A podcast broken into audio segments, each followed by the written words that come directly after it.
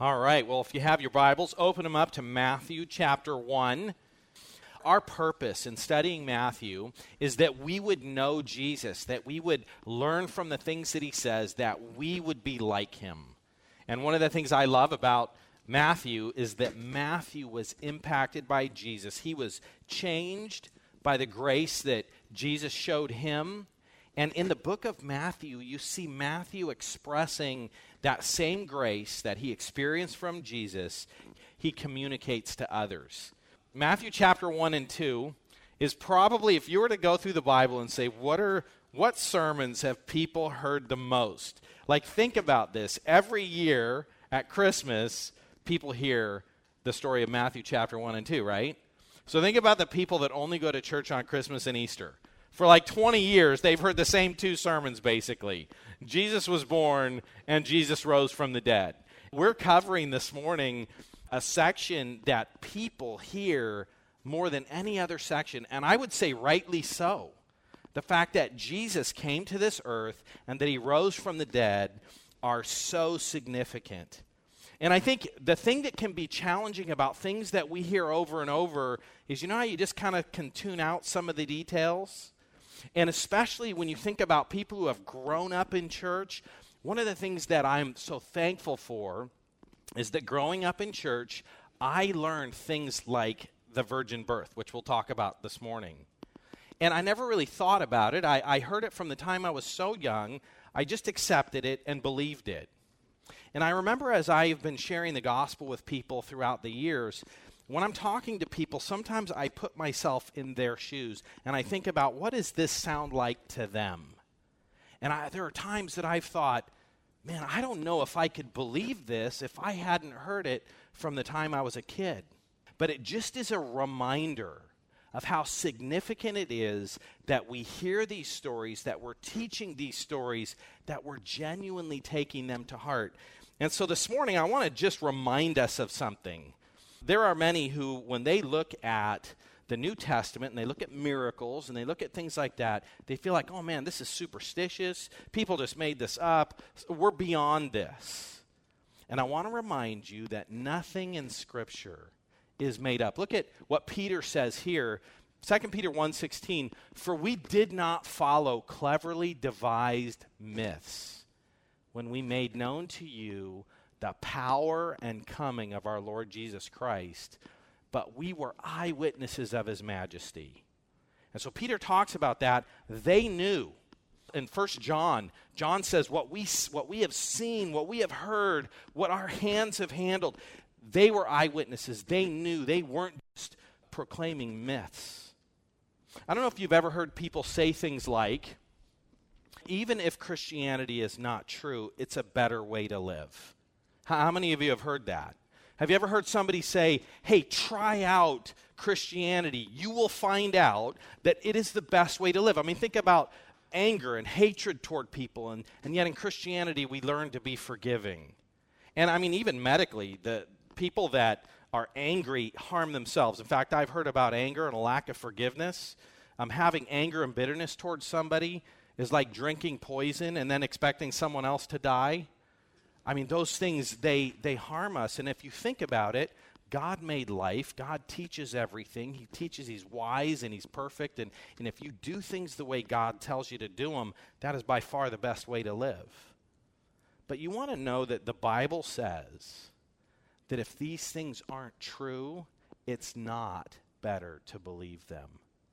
And so I want to just show you that in relation to the resurrection but if you look at 1 Corinthians chapter 15, this is what the Apostle Paul says. He says, If Christ has not been raised, then our preaching is in vain and your faith is in vain.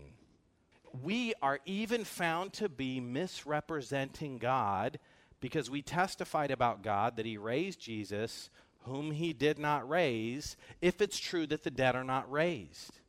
And so, what Paul says is these things have to be true.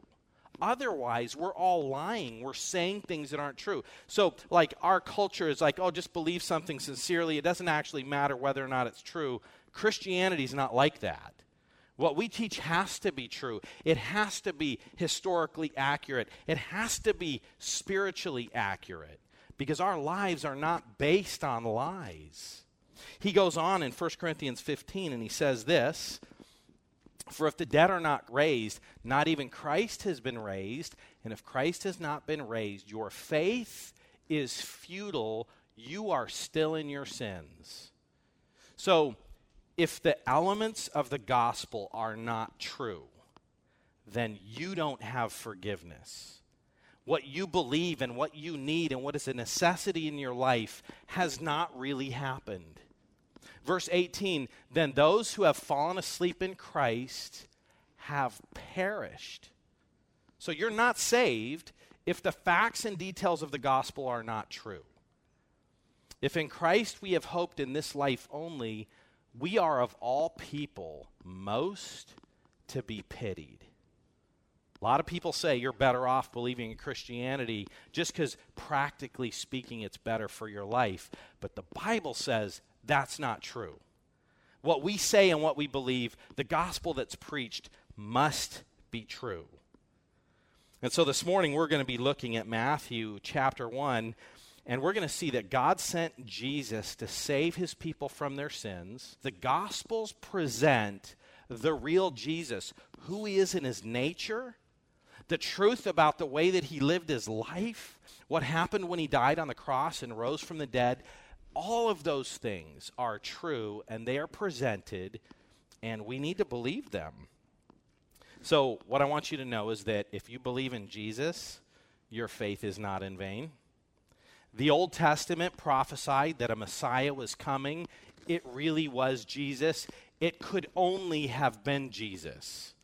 And there were a lot of people who came claiming to be the Messiah, and there will be plenty of people coming claiming to be the Messiah, but only Jesus is the Messiah. So if you trust in Jesus, your faith is not in vain. And then we're going to see that while that is true, there are always two responses to Jesus. One is to bow down and worship him. We're going to see that in this passage. And another is to reject him, to hate him, those are the two options in life. And as we think about the Jesus that is presented, the real Jesus, he's so gracious, he's so loving, he's so inspiring. Why would a person not want to embrace who Jesus is? And that's a question that we'll just leave. Jesus is attractive. He came to seek and save the lost. He is the hero of history. He's the one who is amazing, wise, and loving and the one who makes everything okay. Not to say that you won't have problems in your life, but if you have Jesus, you can face anything that, that comes. Let's jump into Matthew chapter 1. Jesus is the promised Messiah. He is both man and he is God. We're going to see that in this passage. How many of you guys like reading genealogies? When you get to that section in Scripture, you're like, awesome, I like this. Actually, I really like genealogies, and I kind of see it as a test at the end of my reading. I think the reason that the genealogies are not so exciting for us is because it's just a list of random names that we don't know. Think about the way we interact about families, right? Like when a kid does something great, their parents are proud, right? Why? they didn't do it, their kids did it, but somehow that's a reflection on them. Or if you come from somebody famous, you would want to tell people, oh, yeah, no, I'm related to this famous person. Did you know this person was my grandfather or whatever? And it's like we feel this family connection to the people who come before us and the people who come after us. And I think a lot of times the reason we want to skip genealogies is because we don't know anything about those people. So I like to use it as a test when I'm reading a genealogy to think through what are the things that the Bible has said about all these people? Do I know who they are? Do I know what they did and what happened in their life? And especially when you think about the genealogy of Jesus and the fact that the Bible is inspired, and to think about, man, these people are listed in the genealogy. Now, for Jews, their genealogy was significant. For you and I, we probably want to skip this, but for a Jew reading this, that was the first thing that they were concerned about who was the family, what was the family line, because that matters if you're going to be the Messiah. You, there, there was like a specified path that your genealogy had to take. One way you could tell if somebody was the right person or not. That was very significant. Now, think about the Jews. They prided themselves in being children of Abraham. All of the Jews were children of Abraham. They could trace their genealogy back to Abraham. And do you remember Jesus says to them, Hey, don't get so excited that you're a child of Abraham. God could raise up a child of Abraham from a rock.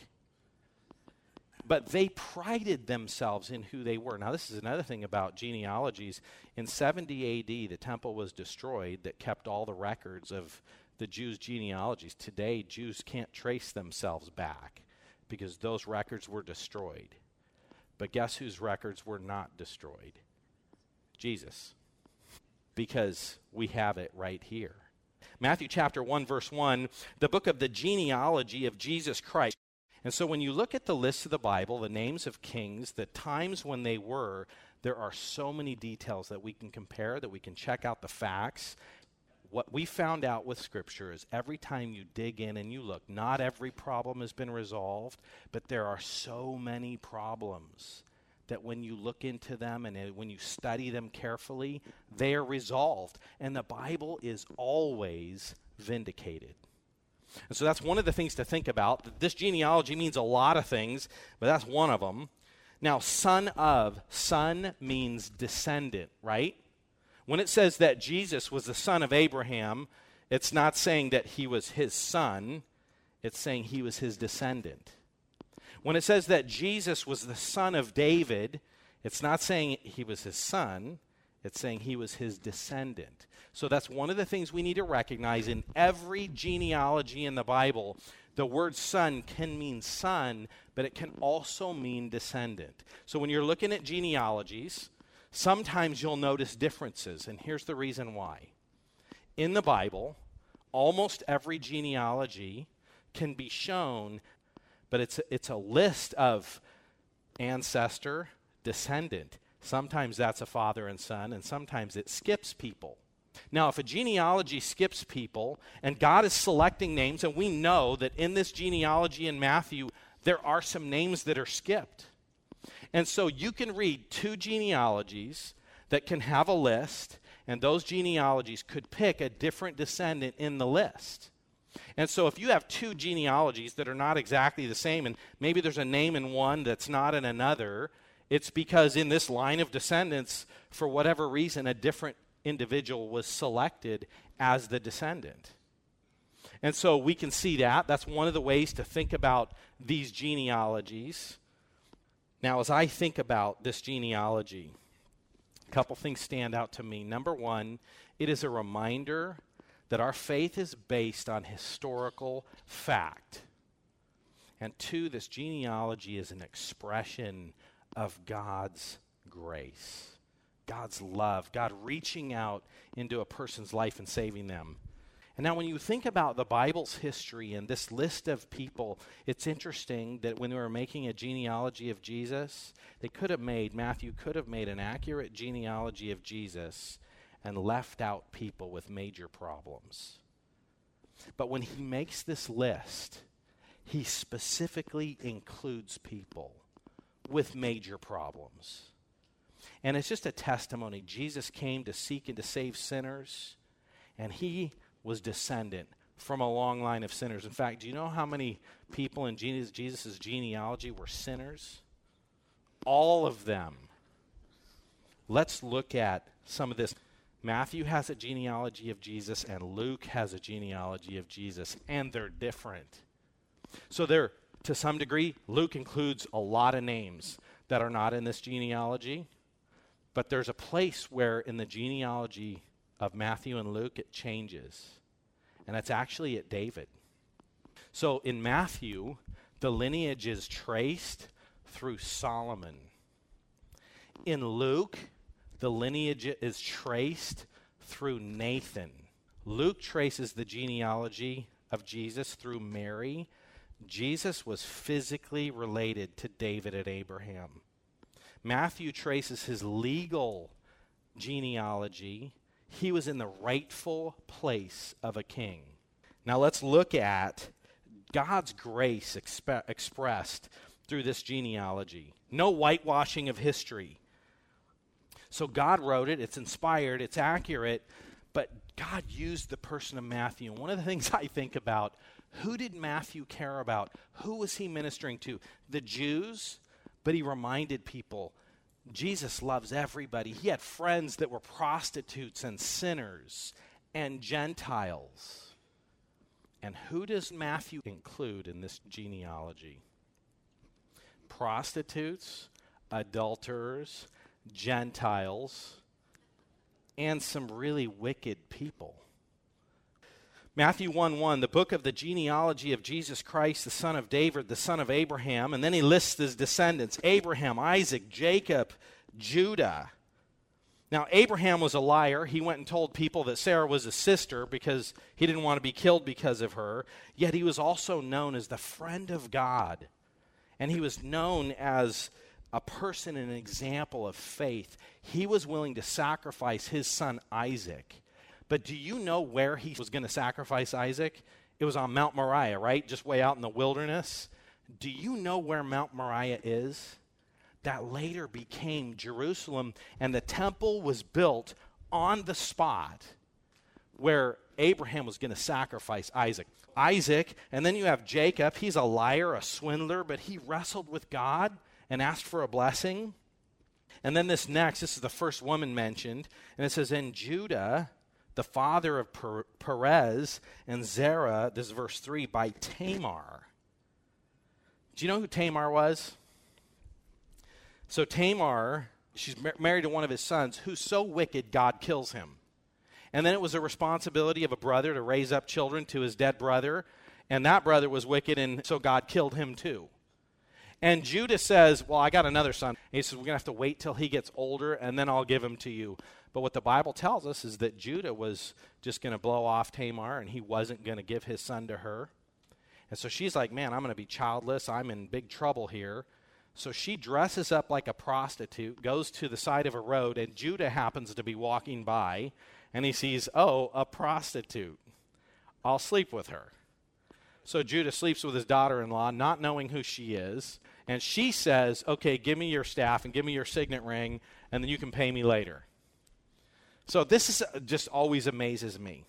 So Judah gets some servants and sends them to go pay Tamar. He doesn't know who she is, but to go pay the prostitute. And I just think, when you think about the moral character of these people, you have Bathsheba, who's not even named. Do you know who Bathsheba was? Bathsheba was the wife of Uriah the Hittite. She lived in a house next door to King David.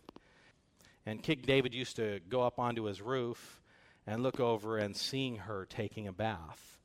And eventually decides, she looks pretty good. I think I'm going to sleep with her. So she's involved in this whole sexual immorality thing. She doesn't object, probably an instigator in it she comes to David and says, Hey, I'm pregnant. And David has an idea. All right, well, let's get your husband drunk and have him sleep with you so no one will find out. He sends him out into a war and says, Hey, put him in the worst part of the fighting and then pull back at the last minute and let him get killed in battle. This is what David does. And you know, you want to know something? The Bible doesn't whitewash that. In fact, when God looks at the life of David, he says, David always loved me and honored me in his life except the sin with Bathsheba, the wife of Uriah the Hittite. And so this isn't whitewash. And then you have Rehoboam. The kingdom ends up being divided. Abijah, Asaph, Jehoshaphat, Joram, Uzziah, Jotham, Isaiah, Hezekiah, righteous man, a person who needed physical healing, who asked God and who was healed his son Manasseh, he was the most wicked king in Israel. In fact, one of the things it talks about when, when he was king, one of the most wicked kings of Judah, one of the things that he did is he filled the city with bloodshed. He just killed everybody. He was a wicked man. He encouraged idol worship. He sacrificed his own children to his false gods. So he killed his own kids. When you read the story in, in Kings, it just talks about what a wicked king he was and how Israel's just, just devastated because of him. But when you read the story in Chronicles, Second Chronicles, it says this about him God punishes him, he sends him into exile. And then it says this in Second Chronicles 33 12, when he was in distress. He entreated the favor of the Lord his God. He humbled himself greatly before God, his fa- uh, the God of his fathers. He prayed to him. And God was moved by his entreaty. He heard his plea. He brought him again to Jerusalem into his kingdom. And then Manasseh knew that the Lord was God. So God takes him out of, out of uh, his exile, puts him back, and he spends the rest of his life trying to reverse all the damage that he had done. Man, if these people can be forgiven, anybody could be forgiven. And then you have Jehoiakim and his brothers, and it lists some more people, and we're out of time. So let's go to verse 16. You get to Joseph, the husband of Mary, to whom Jesus w- was born, who is called the Christ. So all the generations from Abraham to David were 14, and from David to the deportation were 14, and from the deportation to Babylon to the Christ, 14 generations. Now, if you read this list, that's not saying there were a total of 14. It's saying in this list, there are 14 names. And actually, even with that, one of the names gets listed twice. Uh, Jehoiakim is at the end of the deportation uh, while they were in Babylon, and after the the deportation, his name is listed again. So you count his name in both categories because he was there when they were deported. He was also there after they were deported. And so there's 14 names, and so this helps people remember.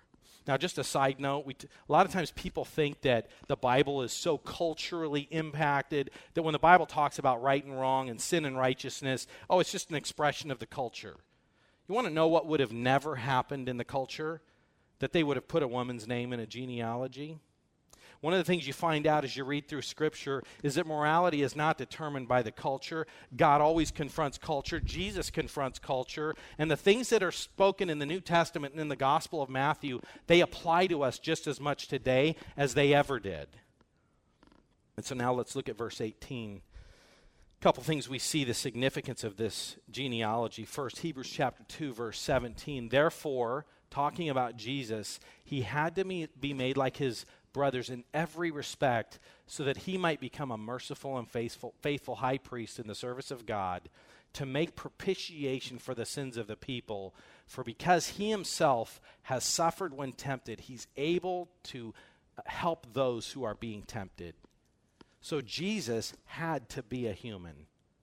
And we find out that that's the case but Jesus was also God in the flesh. Colossians 2 9, for in him the whole fullness of deity dwells in bodily form. And that's what we learn. How did that happen? Look at verse 18. Now, the birth of Jesus Christ took place in this way. When his mother Mary had been betrothed to Joseph, before they came together, she was found to be with child from the Holy Spirit. So she was a virgin Joseph was not her, his father. And her husband Joseph, being a, just man, unwilling to put her to shame, resolved to divorce her quietly. But as he considered these things, behold, an angel of, of the Lord appeared to him in a dream, saying, Joseph, son of David, do not fear to take Mary as your wife, for that which is conceived in her is from the Holy Spirit. And he will bear a son, and you will call his name Jesus for he will save his people from their sins. This is the purpose of Jesus coming to this earth to save sinners, sinners he descended from. All this took place to fulfill what the Lord has spoken by the prophet, saying, The virgin will conceive and bear a son, and they will call his name Emmanuel, which means God with us. So the Old Testament said that this Messiah would be born of a virgin and that he would be God. And it goes on and it says, When Joseph awoke from his sleep, he did as the angel of the Lord commanded him, and he took his wife, but he knew her not until she had given birth to a son and called his name Jesus. So Jesus was born of a virgin, and it's not saying that Mary was always a virgin. He kept her a virgin until and we know that Jesus had other brothers and sisters. So J- Mary needed a Savior. She was a sinner just like everybody else. Jesus was the perfect person, not affected by sin, and he was born to Joseph and Mary. Now, when you think about the virgin birth, that is an essential Christian doctrine. If you don't believe that Jesus was born of a virgin, you can't be a Christian because that changes who Jesus was. When you think about the way we inherit sin, sin is passed down from Adam. The Bible tells us that in Adam all sinned. He is the only person ever born that was not born as a sinner. Adam and Eve were created without sin. But then they sinned and they have passed on sin ever since. Romans tells us that we inherit sin from Adam and that we're sinners. So we're sinners by nature because we inherit it, and we're also sinners by choice because we actually sin. Those are two things that were not true of Jesus. And the other thing is that if Jesus was not virgin born, then he doesn't fulfill the promise of the Old Testament of who he would be. Let's go to the second point here this morning that Jesus is accepted and worshiped by some. Who starts with that? Well, let's just start with his parents. God chose spiritually faithful people. When he tells Mary that she's going to give birth, she's like, in Luke, she says, How can this be? Because I'm a virgin. And when you think about what that meant, and yet her response is just to say, God, let it be done as you've said. Joseph, looking at his wife, thinking that she's been sexually unfaithful, is not going to marry her. But Joseph cared about her. He didn't want to disgrace her. He didn't want her to be harmed. So he was going to divorce her quietly. And then this angel comes and says, Joseph, don't be afraid to marry to marry Mary. This child in her is from the Holy Spirit. And so to start with, who accepted Jesus? His parents. Faithful, righteous people that God put him in their family. And Joseph, when he's given this instruction. He just obeys a faithful, righteous person. Consider the wise men. Verse chapter 2, verse 1.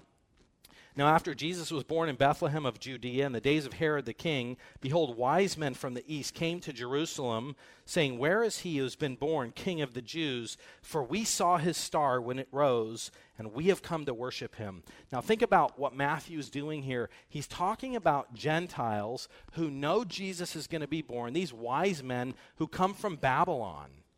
How did they know that Jesus was going to be born? And you just think about the influence that Daniel had. You remember Daniel was supposed to interpret a dream? The king says, I want to know what my dream was and what it means. And the wise men say, Well, no, you got to tell us what your dream is. He says, You guys are a bunch of liars. If you can't tell me my dream, I'm killing all of you. And so they're going to kill all the wise men. And Daniel's like, Hey, what's the king so upset about? And they tell him, and he says, Okay, well, dr- the interpretation of dreams comes from God.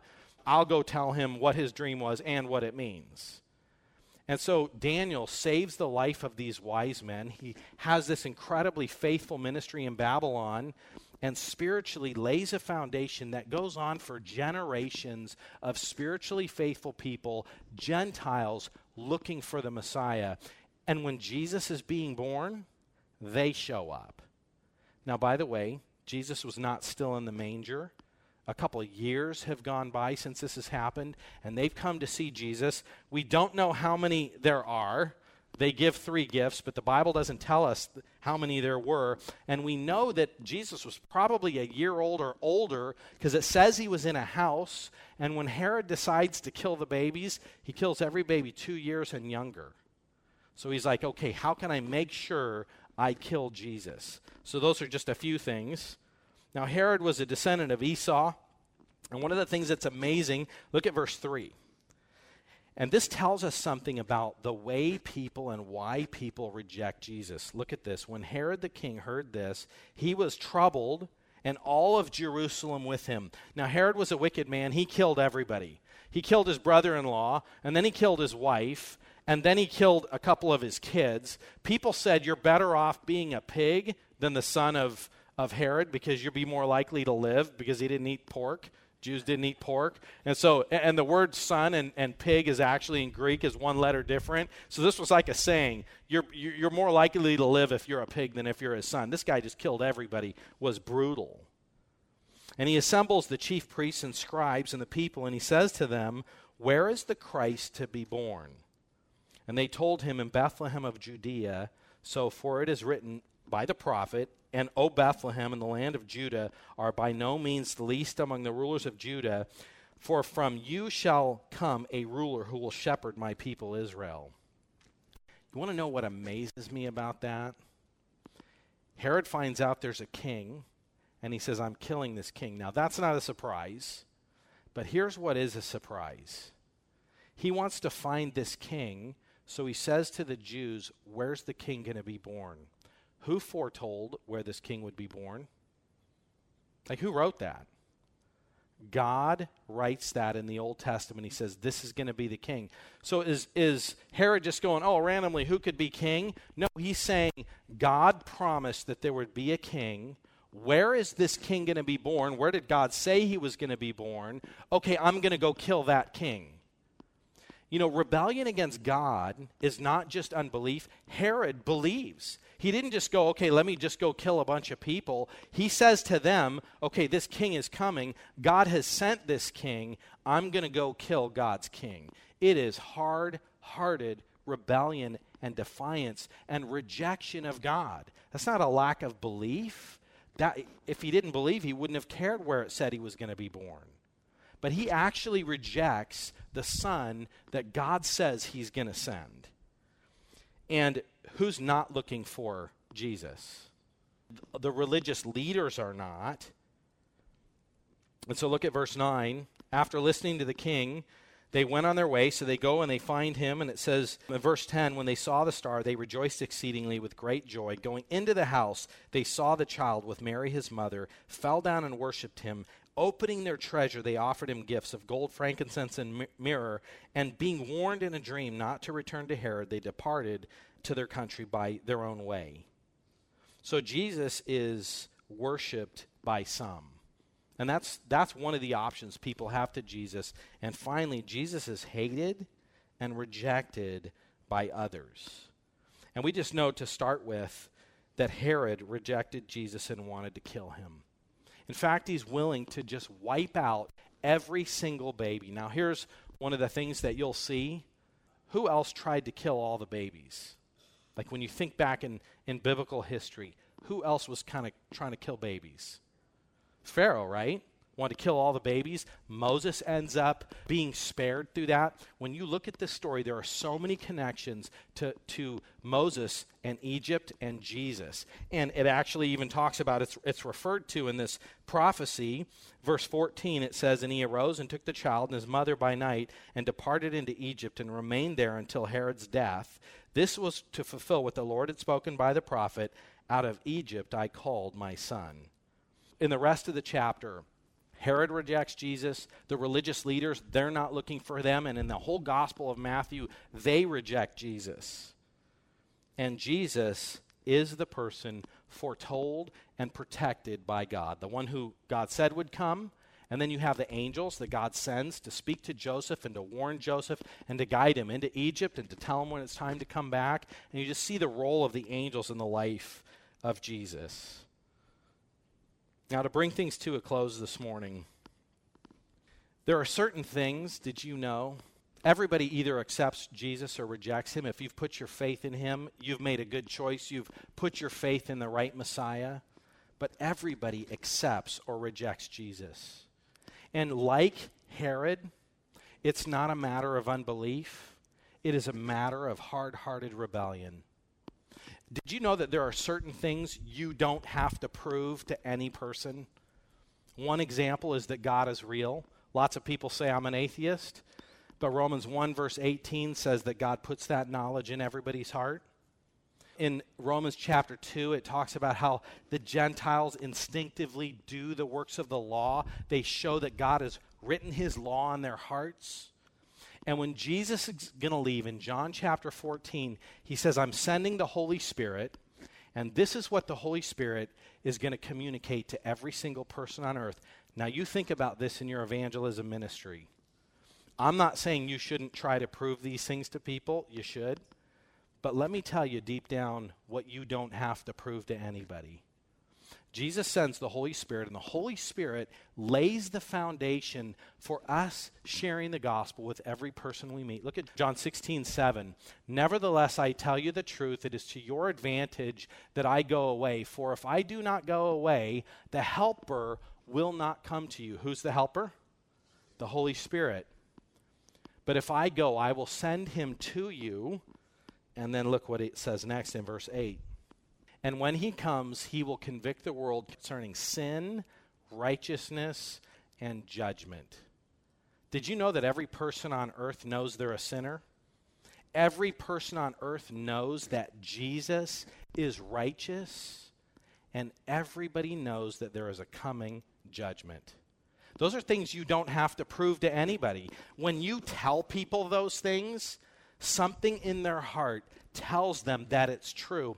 And sometimes people do all kinds of studying and rationalization to try to convince themselves that those things aren't true. There are people who study science and who get into evolution not because they believe it's true, but they're trying to create this mental excuse to deny what their heart is telling them is real.